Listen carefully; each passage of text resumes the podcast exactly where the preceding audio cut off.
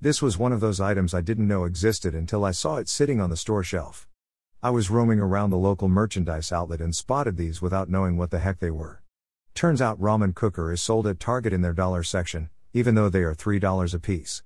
At the store I was at, they cost me $1.50.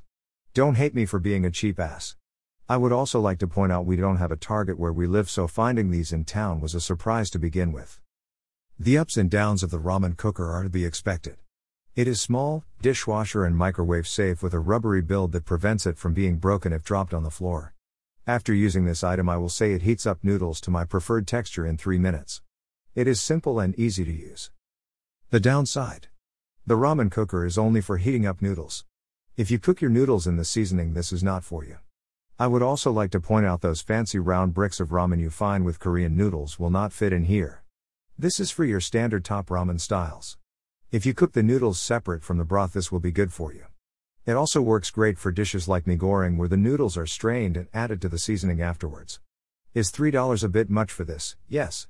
What do you expect from a product at Target?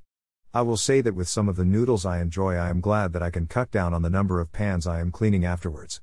If you find these at a discount store like I did, I suggest you grab one. Otherwise, I don't know if it is worth adding something else to your kitchen for $3.